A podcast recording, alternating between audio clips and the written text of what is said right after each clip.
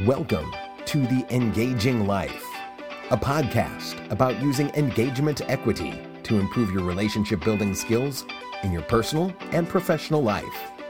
And now, here are your hosts, Brandon Suba and Angela Cheney.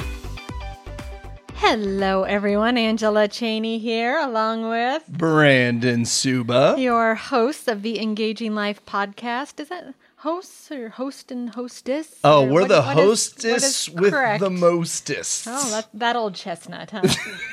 I know that saying. I know that old well, chestnut good. saying. That's good. I'm glad. Uh, well, today we get to talk about my favorite thing in the world: Which is not drinking, Every- n- not gambling. Maybe my third favorite thing in the world: psychology.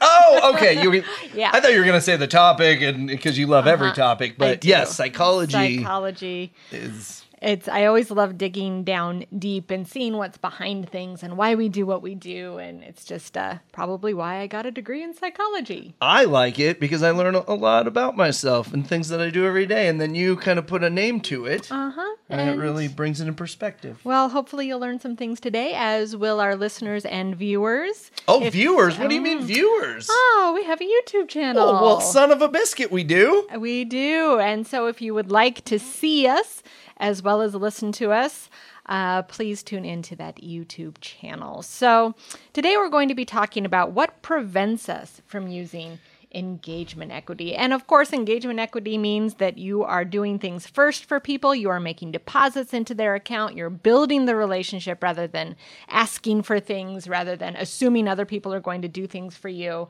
So, you know, basically being a good human being Oh, that's a new novel concept. idea, yeah. But there are plenty of reasons why this is tough. Most of those reasons are not just because we're a-holes, although that's possible too. It comes off that way, I'm Yeah. sure, right? There are so many reasons why people do the things that they do, positive and negative. Mm-hmm. And so I think it's important to look at it in a non judgmental way because it's so easy to be, this person did XYZ, they're a jerk, you know, and just assume that when a lot of the times that's not it. What what happened on my drive here? I got into Mm-hmm. another lane, somebody honked at me, and, and I was like, "Well, you could have calmed down and slowed down," and I put it on them. Did you did you call him a name? Because I am a infamous name caller when I'm driving. Um, yeah, I had Mm-hmm. I had um my daughter and her friends, so the name was not inappropriate, Mm. but definitely. Now, do you flip people off? No, I don't either. I think that's horrible. I think that's terrible. That's that's that's road ragey. I I was Which it's you shouldn't be calling them names either, but at least they don't know. They don't know. Correct. right. No, that's internal. I was. dri- Uh, it was an early morning drive back in my travel days, and I just passed this utility truck or van, and like there was never any negative whatsoever. But he just had his middle finger out his window, just holding it up, and it kind of ruined my day. Yeah, I'm like, I didn't do rude. anything to you. That is rude. But uh, but you know that that is just kind of an a holy thing to do. That's an ale. Yes. but yes. uh, but no, I don't do that, and I'm glad you don't do that I either. don't. That's terrible. nope. So, what prevents us from using engagement equity? So, the first thing I want to talk about is habits and perceptions. All right. So, a habit forms for a reason. It's because we need to free up space to make actual life decisions. Okay. And if there's too many decisions going on in your head, you are taking up too much brain space and you got no room for anything.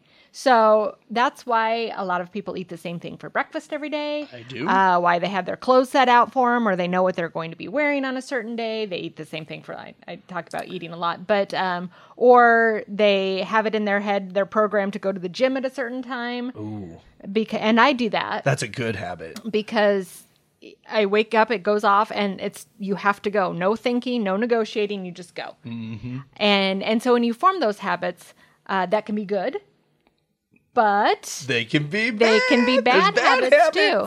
And so about eighty percent of the decisions we make are usually on autopilot. Oh, sure. And, we don't realize a and lot we of them, don't right? Yeah. we don't realize it so so taking a look at what the habits are that you have formed and saying this is a good habit i'm going to keep it this is a bad habit i need to break it is very important but don't try and do a whole bunch at a time because again you only have so much brain space so focus on one habit and the habits that we form tend to revolve around our tendencies and i don't know if you've heard about the four tendencies uh, Gretchen Rubin, who wrote a wonderful book called The Happiness Project. That was her first one. Uh, I believe she's written three or four more now. One of them is called The Four Tendencies. Okay. So the the basics of this book is all of us fall into one of these four tendencies: upholders, Okay. obligers, rebels, and questioners. So, an upholder is someone who is really um, focused on if I say I'm going to do something, I am going to do it because they are responsible mainly to themselves. So, that is somebody who says, I said I was going to go to the gym at five o'clock, and that is a promise to myself. I am not going to break it. That's an upholder. I'm not enough. Okay. And then you've got your obliger who needs outside influence. I told Jenny I would meet her at the gym at five o'clock. I can't let Jenny down. Oh. That right. is an uh, obliger. Okay. And then you have what I am, which is a questioner, which is I'll do something if you can prove to me why I should do it. Okay. Or if I can figure out the reason for doing it. So if you tell me you need to uh, vote on XYZ, this, and uh, I won't say, yes, I will go do that. I won't say, hell no, I'm not going to do that. I will say, tell me more about it and convince me why I should do that. And if I decide, yeah, that's a good thing to do, that's worth my time, I'll go do it. If I decide, yeah, not so much, then I won't. So I am a questioner. And then the last one is a rebel. And that is no matter what you tell me to do, whether it's good for me or not, I'm not going to do it. Oh, so I don't know where I fall into this.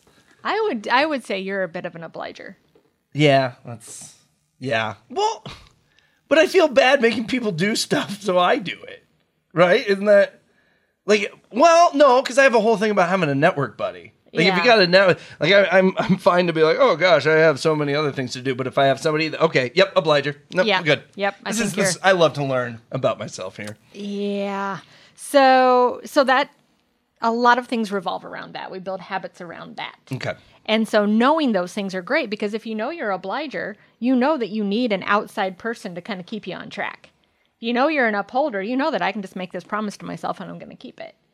You know, so knowing those things about yourself. So me knowing that I'm a questioner, I know I have to think things through and get to the point where I say, oh, "Okay, I see why I should do that now." And then I'll do it. Okay. No. If you're a rebel, you're just kind of a pain in the ass.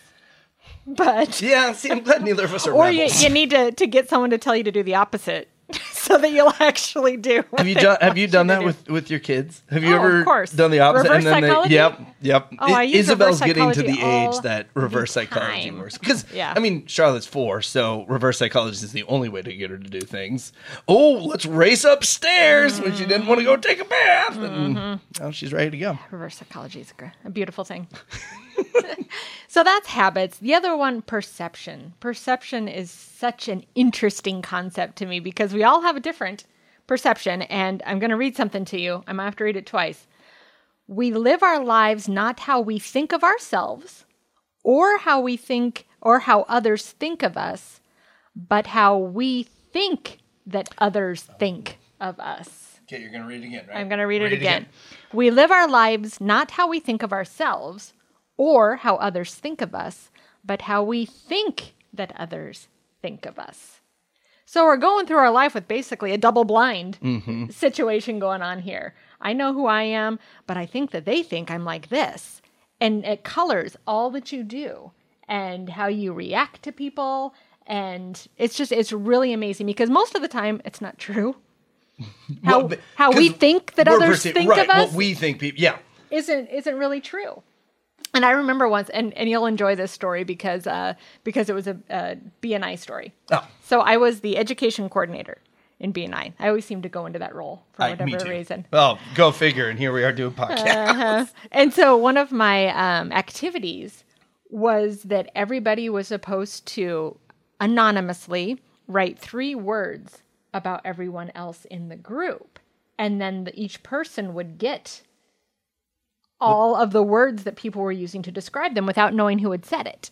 Hmm. And so I wanted it to be like a perception. You know, Right. it's like, especially someone with low self esteem, they get a bunch back that says educated, attractive, whatever. Everybody was so uncomfortable. yes. So, un- and a lot of people wouldn't do it. Some would only put down one. I mean, it was probably one of the most uncomfortable. I mean, I was Were all for loving it? well, I was like, this didn't work out I thought everybody would be yes. so into it like I was. But sometimes I'm, a lot of people really don't want to know what others think of them. Yeah. But they have it in their head. I mean, there's always something there. I even if it's not a conscious thought, I think if I had to tell you right now what I think Dan thinks of me, I could tell you. I- Right. You know, I think we all have a perception, and uh, most of the time it's off. Sometimes completely skewed. Sometimes just barely off. Well, you're making an assumption, right? And and you're you're basically creating feelings of what the other people are feeling. Because I use perception is reality all the time, mm-hmm. especially with my kids as Absolutely they're is, getting yeah. older and stuff. But I never really thought of perception is reality.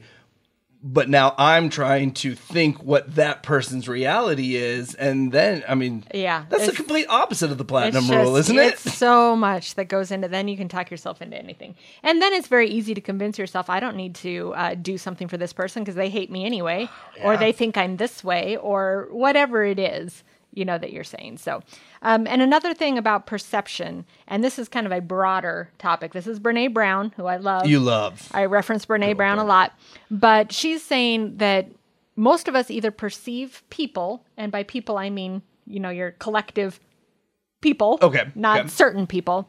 Do we perceive people as being good or bad?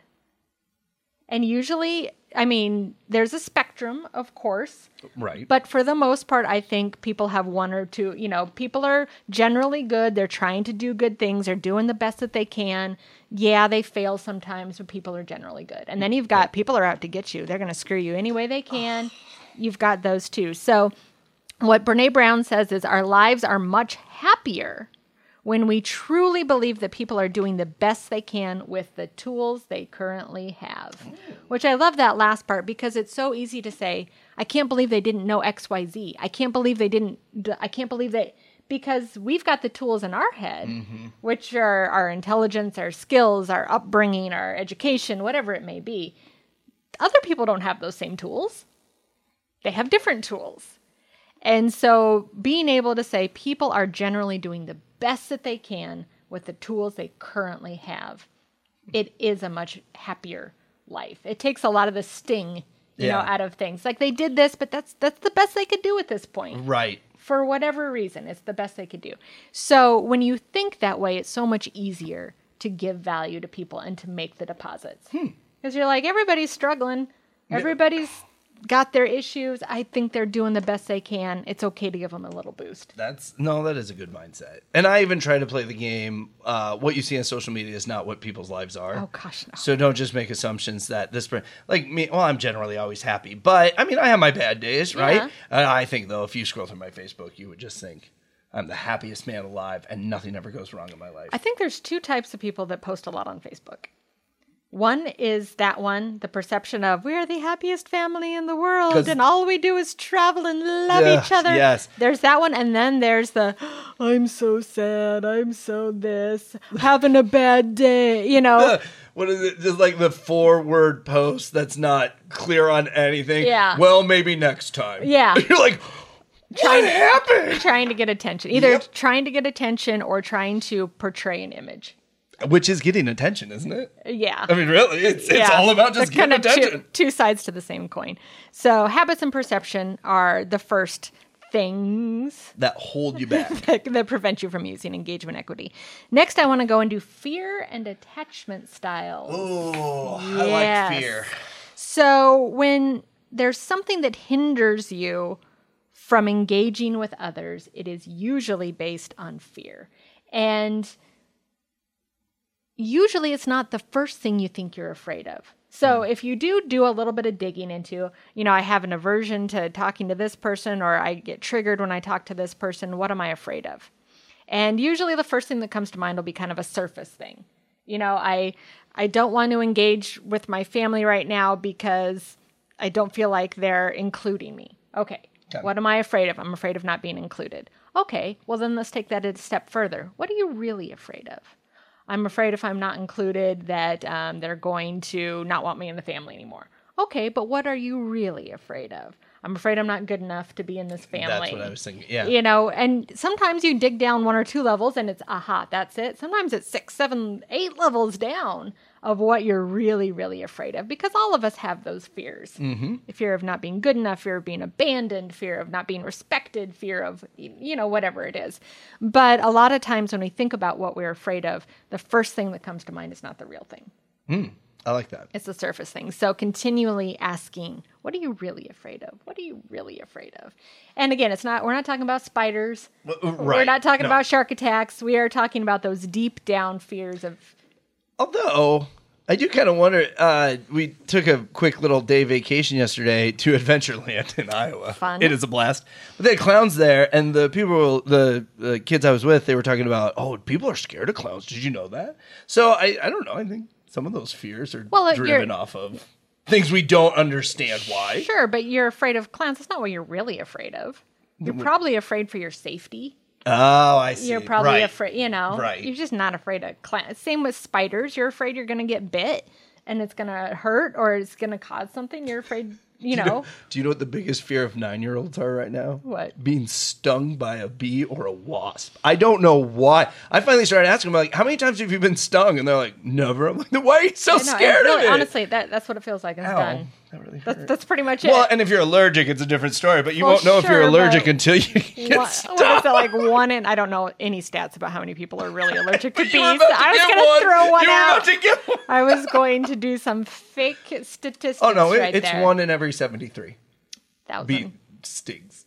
No, no, Mm-hmm. there's, yeah, 100. That one, somewhere between seventy-three and seventy-three thousand. Sounds about right. What no, I- that's I read that's that. accurate. I read that. That's statistic. accurate. That's very accurate. So, so fears. That's a big one. The next one is attachment styles, and this comes from a very, very good book called Attached. Good name. Sounds right. good name for a book on attachment styles. Uh, but it's about adult attachment. So basically, this book is saying we form our attachment styles very, very, very early in life, like before we have conscious memories. Oh. So you've pretty much got your attachment style set by the time you're about two. Hmm. And it's all based on how you were parented. Uh, and and it can it can be over parenting where you know every time you made a sniffle your mom or dad picked you up and it can be under parenting you were ignored you Here, order some pizza. We're going out. yeah I'm five. I'm one. Or it can be secure, which means you were appropriately responded to when you had distress calls. Okay. Okay. But so people are going to grow up, they're going to be either secure, which means you have a proper level of when we're together, it's good.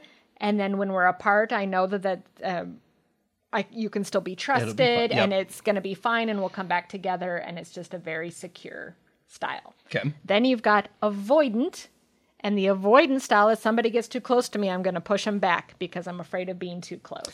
Ah. So and that, they struggle with re- the, not they, those people tend to Mm. struggle with relationships, right? absolutely, both anxious or avoidant. That one was avoidant, Yep. and anxious also s- struggles because that's the you're going to leave me, you're going to leave me, you're going to leave me. Oh, oh, mm-hmm. gosh. And unfortunately, what usually happens is anxious attracts avoidant. so you got all these secure people over here having wonderful relationships while all this other a-holes are over here finding the exact wrong person for us because then you get this cycle. Anxious gets anxious, avoidant puts up a wall, which makes anxious more anxious, and it just spirals. Now, most of us are a combination. always. And so my style is secure anxious, which means most of the time I'm secure, but if a trigger gets flipped, that's when my anxious comes out. And my husband is secure avoidant.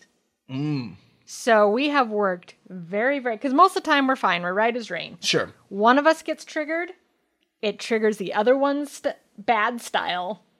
And then it's just boom, boom, boom. Because I'm like, love me, love me, love me. Where are you going? He's like, get the hell away from me. What are you doing? And it can spiral very, very, very easily. So I got a shocker for you. What's that? Liz You're like anxious. Todd, and I'm like you. Yeah, I, that would have been my guess. yeah. Uh huh. Yep. And that's usually how it is. Whether, whether it's that's your full style, or whether you're mostly secure, but in times of distress, this other shows. thing comes out. And and most of the time, it's going to be one and the other, Mm-hmm. and they're going to play off each other in not a good way. so once that gets triggered, you know, okay, we're secure, everything's fine. I'm great giving value to my husband when we're like that. Right. Once I get anxious, all bets are off. Once he gets avoidant, Yeah. now he becomes whatever you want me to do right now, I am not going to do Oh. it. And then I love the avoidant. You get anxious because they're avoiding you. So then Yes. you're like, how can I fix this just real quick? And then we're back to normal. Yeah. Yeah, because anxious is like that. I want to Yeah. fix it right Oh, away. that's exactly how. I am. Yep. And Todd is like, we don't need to talk about this right now because Yes. either part of his secure comes in saying, I know we'll fix it later, or it's the bad avoidant saying, I don't want to talk to you right now. Yep. You're annoying me. Yep. So those attachment styles, once those bad ones get triggered, really gets in your mm. way of, of giving value. So Yeah, you don't want to make any deposits. No, or no, even even don't. give a withdrawal when you're in those No, positions. those are bad places to be. But the good thing is, even though we grow up like that, you can start to alter them. So Hmm. through good relationships, through learning, I've become much more secure. Good. You know, the anxious is still there. It's Right. al- It's always going to be there, but it's much, much less. It gets triggered much less. Good. So it is possible to get better. Uh, the next, just being human. you know, I I think all of us like to think that you know humans are good and they want to give, and that, but humans are very very flawed. Uh, don't you say uh, humans? Don't you always focus on yourself? Is So that's the very first thing we oh yeah okay we can perfect. only see things from our own perspective. That's just how we're set up. I can't, as much as I say I'm going to walk in your shoes or have empathy or whatever, you can't. No, you absolutely cannot see from anybody else's perspective. you haven't had my experiences. You don't have my emotions. You you could walk in my shoes and it's going to treat you totally different than how it treats me. Yes. So, really, the only perspective we have is our own, and it is colored by our attachment styles. It's colored by our tendencies. it's colored by our childhoods. It's colored by everything. So, it's very, very, very, very difficult to step outside of that and say, wait a minute, they might be seeing things this way. They might be seeing things this way, and that's why they're reacting like this. It's really hard. I feel being a parent, you can't really stress yourself out if you're doing this correct or not, because you could do everything correct. And if you're watching YouTube, you saw my quotes for once. Yes. Uh, correct. And it could still screw the kids up really well, Oh, yeah. right? well, and there is a lot of uh, study on trauma, and that even good parenting, there's traumas. Yes. the kids have trauma, whether it's not parenting related at all, it's kids at school, or yep. or even just n- neglecting a kid to answer a phone call when they want to play a game with you. That can be enough to induce some trauma. I think, and a death in the family because you never know how someone was. You never knew the relationship they Mm-hmm. had with that person. Because I've seen some deaths, and uh, like their great uncle or something, and they fall off the wagon. I'm like, you've never mentioned this person Mm-hmm. Yeah. once, but Yeah. that doesn't matter. very very complex trauma is very complex so being human we only have that perspective also humans are biologically programmed to protect ourselves and a lot of that times that means putting up a wall. It means keeping people at bay. It means not saying how we feel. It means there are all kinds of layers of protection. And we evolved that way because you got to protect yourself. Right? Yep. and uh, and some of that is you know back in back in the caveman days you know a stranger came in. Most of the time they were there to kill, you, I don't know why we both knew that. yep yep and and so while that may be getting less and less we still have that stranger danger we still have the something's uh, different something's not what i expect it to be it triggers fear and it triggers a protection So uh, I read this. Couldn't tell you where because I'm not good at citing things, and I promise it wasn't in a book. But uh, why parents are so tired when you first have your kid is because every room you walk into, you are analyzing everything that could go wrong to protect your child. Mm-hmm. So it's not lack of sleep, although that plays into it. No. Hypervigilance. Yeah, it's because you're sitting there playing in the living room, and before the child, this was fine. Mm-hmm. Playing my video games, that was cool. But now it's oh, the fireplace is on. Oh, that somebody left a knife out on the countertop. They could get to it, and that really put in perspective to me. Like, yeah, I'm just trying to protect my child, and it's exhausting. And hypervigilance is actually a, a, Ah, yes. a trauma response. And it's something I still deal with from things in my childhood because I always had to be scanning for danger Ah, mm-hmm. because I was in a situation where danger was always there and I had to I had to always navigate and, and do the threat level Wow. to protect myself. And though I'm not there anymore, I'm still hyper vigilant. And what it comes out as, I'm always scanning for how am I being left out? How am I being in danger? How am I being? And you f- always find things. Oh. Of course. Of When course. you- when that is true, it's like the fight and flight response is always it's always turned on. it's always turned always on. It is. fight. It's it's exhausting. Actually, I'm I'm more of a flight.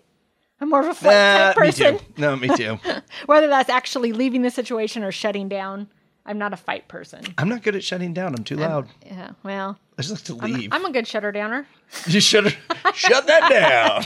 I'm not proud of it, but pretty good shutter downer. So, being human, all those things uh, prevent us from using engagement equity. And then finally, limiting beliefs and mindset, which I could probably do 18 shows on this, but we'll just go through them really quickly. If you have not read the book Mindset by Carol S. Dweck, it is literally life changing. literally. Literally. Literally life changing. And it explains the difference between a limiting mindset and now, of course, I can't remember the other one. Gro- sorry, growth versus fixed. That's what it is. Okay. Growth versus fixed. And I went into this book the way I go into a lot of psychology books saying this is just going to reinforce my good growth mindset. Oh, no. Nope. I start reading, I'm like, holy, mm, I have a fixed mindset. I have the bad Oh, one. man. I have the bad one.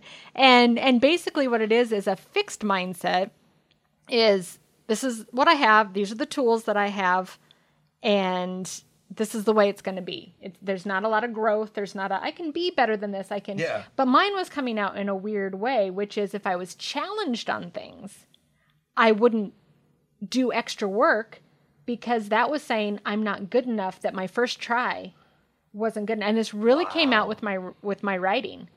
I am a Hmm. terrible terrible terrible editor rewriter of my own stuff because I do it and then I'm like this is great. This is. and if somebody tells me to rewrite it, I'm like that's challenging my belief that I'm a good writer, which is ridiculous because nobody writes Your first shot. nobody. Yeah. nobody nobody. But that was really biting me in the butt. And it did in college too. Like part of my grade was you had to show multiple drafts of things. And i'd be like no. This is perfect. What you tell me i'm not a good writer that this isn't good enough? Of course when A. i was actually pushed and made to do it Hmm. which in one class which was my poetry class i would just go back and write shitty drafts To get previous to your good yes one. to get to your original. which amazingly i didn't get a great grade in that class oh. I mean, and never became a poet. But uh, my other one was a, a playwriting class. And I wrote my one act play, which I was like, oh, here it is. And there, and they did a critique and let's change it. And I was just like, at first, it was like, wait a minute. But the end goal or the end product was so much better. I actually won a contest. wow. It got produced in the theater, Holy smokes. but the first version wouldn't have. Right. But that is where my uh, fixed mindset comes in. It's if somebody challenges, your mindset is not, oh, I can do better and make myself even better. It's, wait a minute, mm-hmm.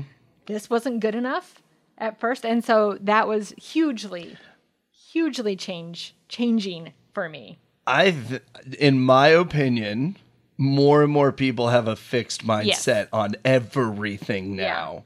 And it's, I think that's a good verbiage to kind of explain the challenges we have as we are growing as Mm-hmm. human beings.